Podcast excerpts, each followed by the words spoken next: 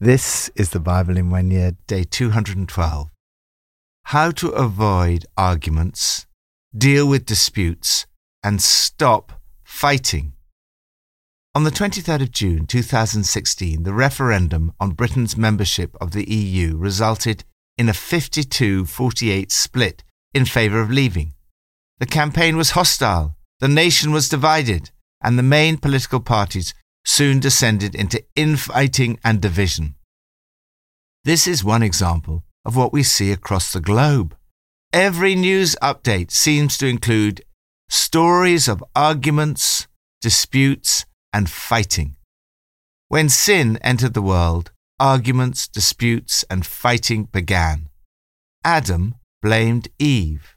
Cain murdered his brother.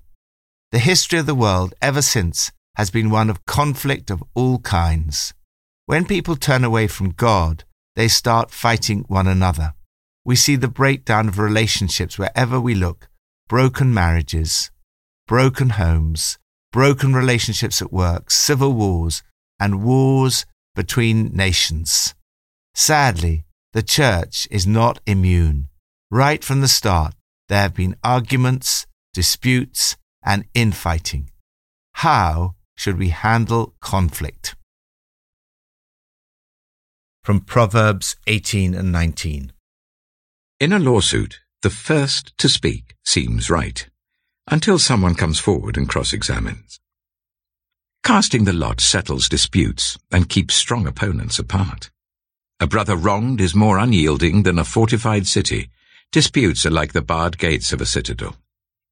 From the fruit of their mouth a person's stomach is filled, with the harvest of their lips they are satisfied. The tongue has the power of life and death, and those who love it will eat its fruit. He who finds a wife finds what is good and receives favor from the Lord. The poor plead for mercy, but the rich answer harshly. One who has unreliable friends soon comes to ruin, but there is a friend who sticks closer than a brother. Proverbs chapter 19 Better the poor whose way of life is blameless than a fool whose lips are perverse. Desire without knowledge is not good. How much more will hasty feet miss the way? Avoid arguments. Proverbs is full of practical advice on how to avoid arguments. First, listen to both sides. There are usually two sides to an argument, and it's always worth hearing both parties. The right of cross examination is an important one, with a vital place in any legal system. The first speech in a court case is always convincing until the cross examination starts. Second, ask for the help of the Holy Spirit. We need God's guidance, especially when facing tough decisions. In the Old Testament, casting the lot was a way of settling disputes. However, with the outpouring of the Holy Spirit, there are better ways of receiving God's guidance over disputes. Third, avoid unnecessary offense. Do everything you possibly can to avoid offending people. Someone close to you who's been offended can be more unyielding than a fortified city. Serious disputes create barriers among friends. These walls are easy to erect and extremely hard to pull down. Fourth, choose your words carefully. Your words can be a life giving force bring great satisfaction, and heal division. Words satisfy the mind as much as fruit does the stomach. Good talk is as gratifying as a good harvest. Yet words can also be a destructive force. Words kill. Words give life. They're either poison or fruit. You choose. You can do great good or great damage by what you say. Fifth, choose your companions carefully. The writer says, Find a good spouse, you find a good life, and even more, the favor of God. certainly true in my experience that Pippa's wisdom, advice, and involvement have often helped me to avoid getting into trouble in this area. A good husband or wife will be a peacemaker. Whether we're married or not, what we need are really close friends. The second part of this proverb reminds us that while friends come and go, there is a friend who sticks closer than a brother or sister. These are the sorts of friends we need in our lives. If you have friends like that, never stop thanking God for them. Ultimately, of course, Jesus is the friend who sticks closer than a brother or sister. Lord, may the words I speak be a source of life to those around me. New Testament from Romans 14. Accept the one whose faith is weak, without quarrelling over disputable matters. One person's faith allows them to eat anything, but another whose faith is weak eats only vegetables. The one who eats everything must not treat with contempt the one who does not, and the one who does not eat everything must not judge the one who does, for God has accepted them. Who are you to judge someone else's servant? To their own master servants stand or fall, and they will stand, for the Lord is able to make them stand. One person considers one day more sacred than another, another considers every day alike. Each of them should be fully convinced in their own mind. Whoever regards one day as special does so to the Lord. Whoever eats meat does so to the Lord, for they give thanks to God. And whoever abstains does so to the Lord, and gives thanks to God. For none of us lives for ourselves alone, and none of us dies for ourselves alone. For if we live, we live for the Lord. And if we die, we die for the Lord. So whether we live or die, we belong to the Lord. For this very reason, Christ died and returned to life, so that he might be the Lord of both the dead and the living. You then, why do you judge your brother or sister? Or why do you treat them with contempt? For we will all stand before God's judgment seat. It is written, As surely as I live, says the Lord, every knee will bow before me, every tongue will acknowledge God. So then each of us will give an account of ourselves to God. Therefore let us stop passing judgment on one another. Instead, make up your mind not to put any stumbling block or obstacle in the way of a brother or sister. I am convinced, being fully persuaded in the Lord Jesus, that nothing is unclean in itself. But if anyone regards something as unclean, then for that person it is unclean. If your brother or sister is distressed because of what you eat, you are no longer acting in love. Do not by your eating destroy someone for whom Christ died. Therefore do not let what you know is good be spoken of as evil. For the kingdom of God is not a matter of eating and drinking, but of righteousness, peace, and joy in the Holy Spirit. Because anyone who serves Christ in this way is pleasing to God and receives human approval deal with disputes. This passage is so relevant to some of the disputes going on in the global church right now. If only the church in the last 2,000 years had followed Paul's instructions. As John Stott writes, Paul's purpose in these verses was to enable conservative minded Christians, mostly Jewish, and liberal minded Christians, mainly Gentiles, to coexist amicably in the Christian fellowship. There are certain matters over which Paul was willing to fight to death the truth of the gospel that Christ died for us, the life, death, and resurrection of Jesus, and the lordship of Christ are examples of what is non negotiable. However, there are other things that are not nearly as important. They are disputable matters. They are secondary areas. He gives various examples such as vegetarianism or thinking of one day as more sacred than another. Today, some Christians abstain from alcohol, others do not. Some Christians are pacifists, others are not. And there are many other issues where Christians are passionately divided about disputable matters. How do we deal with these disputes?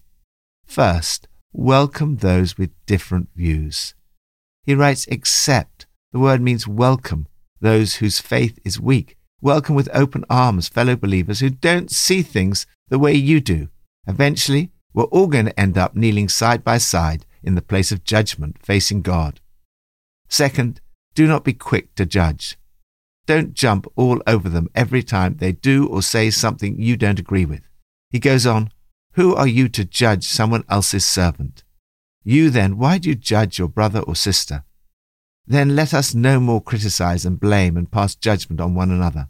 We must allow people to have different views from our own without judging them for it. This is the heart of the matter. Four times in this passage, Paul says we are not to judge one another. Third, don't look down on others. We must not look down on those who have different views from our own. God has welcomed them, so should we. Fourth, do what you think is right. On all these secondary matters, everyone should be fully convinced in their own minds. Each person is free to follow the convictions of conscience. If you eat meat, thank God for prime rib. If you're a vegetarian, thank God for broccoli. Just because we may agree to disagree on these matters does not make them irrelevant. We need to be careful to do what we think is right in every situation. Fifth, assume the best about other people's motives. Those who regard one day as special do so to the Lord. Those who eat meat eat it to the Lord, for they give thanks to God. And those who abstain do so to the Lord and give thanks to God. Give others the benefit of the doubt and assume that they're seeking to do what is right in the eyes of the Lord. Sixth, be sensitive about other people's consciences. Paul says, Make up your mind not to put any stumbling block or obstacle in another believer's way. For example, if someone regards drinking alcohol as wrong, it would be insensitive to drink alcohol in front of them. We do not want to cause them distress. Seventh, help and encourage one another. So let's agree to use all our energy in getting along with each other. Help others with encouraging words. Don't drag them down by finding fault. Eighth, always act in love. If your brother or sister is distressed because of what you eat, you're no longer acting in love. So be sensitive and courteous. Don't eat or say or do things that might interfere with the free exchange of love. Disputable matters are important, but not as important as what unites us all. For the kingdom of God is not a matter of eating and drinking, but of righteousness, peace, and joy in the Holy Spirit. This is what really matters. Let us not get caught up in arguments about disputable matters which divide the church and put off those outside the church. Follow the words of the medieval writer Rupertus Meldenius. On the essentials, unity. On the non essentials, freedom. In everything, love. Lord, I pray for a new unity in the church. Help us to focus today and each day on what the kingdom of God is really about righteousness, peace, and joy in the Holy Spirit. Old Testament from 1 Chronicles 9 and 10. Now the first to resettle on their own property in their own towns were some Israelites, priests, Levites, and temple servants. Those from Judah, from Benjamin, and from Ephraim and Manasseh who lived in Jerusalem were Uthai, son of Ammihud, the son of Omri, the son of Imri, the son of Bani, a descendant of Perez, son of Judah. Of the Shilonites, Azariah the firstborn and his sons. Of the Zerahites, Jeuel. The people from Judah numbered 690. Of the Benjaminites, Sallu, son of Meshullam, the son of Hodaviah, the son of Hassenuah. Ibneiah, son of Jeroham, Eli, son of Azai, the son of Michri, and Meshullam, son of Shephatiah, the son of Reuel, the son of Ibnijah. The people from Benjamin, as listed in their genealogy, numbered 956. All these men were heads of their families. Of the priests, Jedaiah, Jehoiarib, Jachin, Azariah, son of Hilkiah, the son of Meshullam, the son of Zadok, the son of Meraioth, the son of Ahitub, the official in charge of the house of God. Adaiah, the son of Jeroham, the son of Pashur, the son of Malchijah, and Maasai, son of Adiel, the son of Jahzerah, the son of Meshullam, the son of Meshillemeth, the son of Immer. The priests, who were heads of families, numbered 1,760. They were able men, responsible for ministering in the house of God.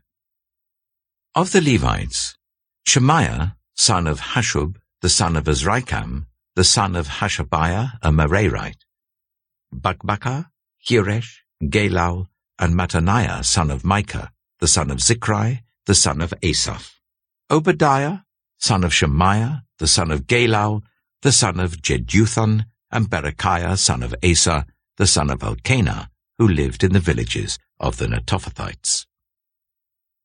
The gatekeepers, Shallum, Akkub, Talmon, Ahiman, and their fellow Levites, Shallum, their chief, being stationed at the king's gate on the east up to the present time. These were the gatekeepers belonging to the camp of the Levites.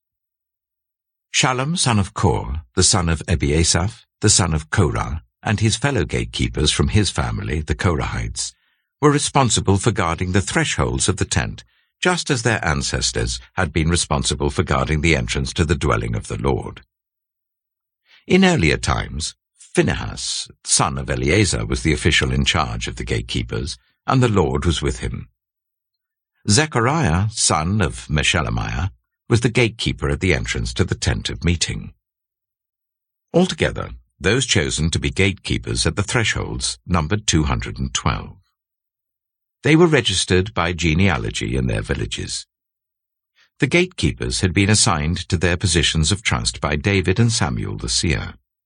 They and their descendants were in charge of guarding the gates of the house of the Lord, the house called the tent of meeting. The gatekeepers were on the four sides, east, west, north, and south. Their fellow Levites in their villages had to come from time to time and share their duties for seven-day periods. But the four principal gatekeepers, who were Levites, were entrusted with the responsibility for the rooms and treasuries in the house of God. They would spend the night stationed round the house of God because they had to guard it, and they had charge of the key for opening it each morning. Some of them were in charge of the articles used in the temple service. They counted them when they were brought in and when they were taken out. Others were assigned to take care of the furnishings and all the other articles of the sanctuary, as well as the special flour and wine and the olive oil, incense and spices but some of the priests took care of mixing the spices. A Levite named Mattithiah, the firstborn son of Shallum the Korahite, was entrusted with the responsibility for baking the offering bread. Some of the Kohathites, their fellow Levites, were in charge of preparing for every Sabbath the bread set out on the table. Those who were musicians, heads of Levite families, stayed in the rooms of the temple and were exempt from other duties because they were responsible for the work day and night. All these were heads of Levite families, chiefs as listed in their genealogy, and they lived in Jerusalem. Jeiel, the father of Gibeon, lived in Gibeon. His wife's name was Maacah, and his firstborn son was Abdon, followed by Zur, Kish, Baal, Ner, Nadab, Gedor, Ahio, Zechariah, and Mikloth. Mikloth was the father of Shimeam. They too lived near their relatives in Jerusalem. Ner was the father of Kish, Kish the father of Saul, and Saul the father of Jonathan, Malchishua, Abinadab, and Eshbaal. The son of Jonathan, Merib-Baal, who was the father of Micah. The sons of Micah, Pithon, Melech, Tahrea, and Ahaz. Ahaz was the father of Jada. Jada was the father of Alemeth, Azmaveth, and Zimri, and Zimri was the father of Moza. Moza was the father of Binea, Rephaiah was his son, Eleasah his son, and Azel his son. Azel had six sons, and these were their names. Azrikam, Bokeru, Ishmael, Sheariah, Obadiah, and Hanan. These were the sons of Azel.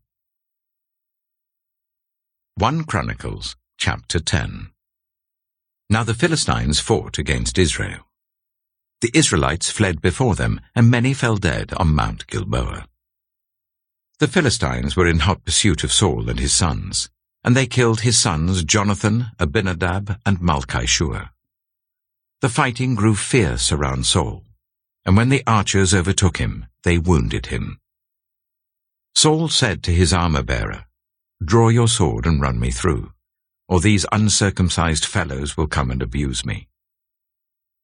But his armor-bearer was terrified and would not do it. So Saul took his own sword and fell on it. When the armor-bearer saw that Saul was dead, he too fell on his sword and died. So Saul and his three sons died, and all his house died together. When all the Israelites in the valley saw that the army had fled and that Saul and his sons had died, they abandoned their towns and fled. and the Philistines came and occupied them. The next day, when the Philistines came to strip the dead, they found Saul and his sons fallen on Mount Gilboa. They stripped him, and took his head and his armour, and sent messengers throughout the land of the Philistines to proclaim the news among their idols and their people. They put his armour in the temple of their gods, and hung up his head in the temple of Dagon. When all the inhabitants of Jabesh Gilead heard what the Philistines had done to Saul, all their valiant men went and took the bodies of Saul and his sons, and brought them to Jabesh. Then they buried their bones under the great tree in Jabesh, and they fasted seven days.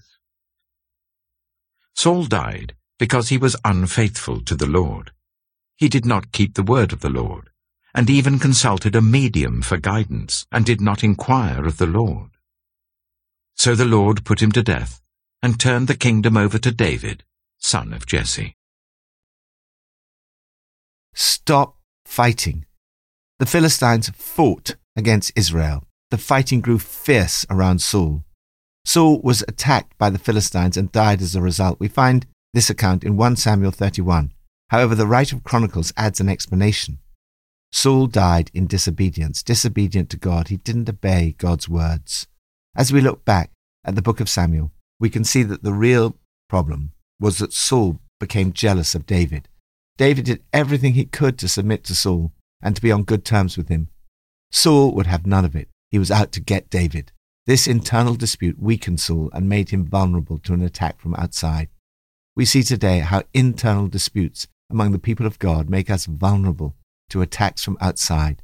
Jesus prayed that we would be one in order that the world would believe. Lord, help us to be peacemakers, to stop the infighting and seek unity in order that the world will believe. Pippa adds Proverbs 18, verse 22 says, He who finds a wife finds what is good. What more is there to say about that?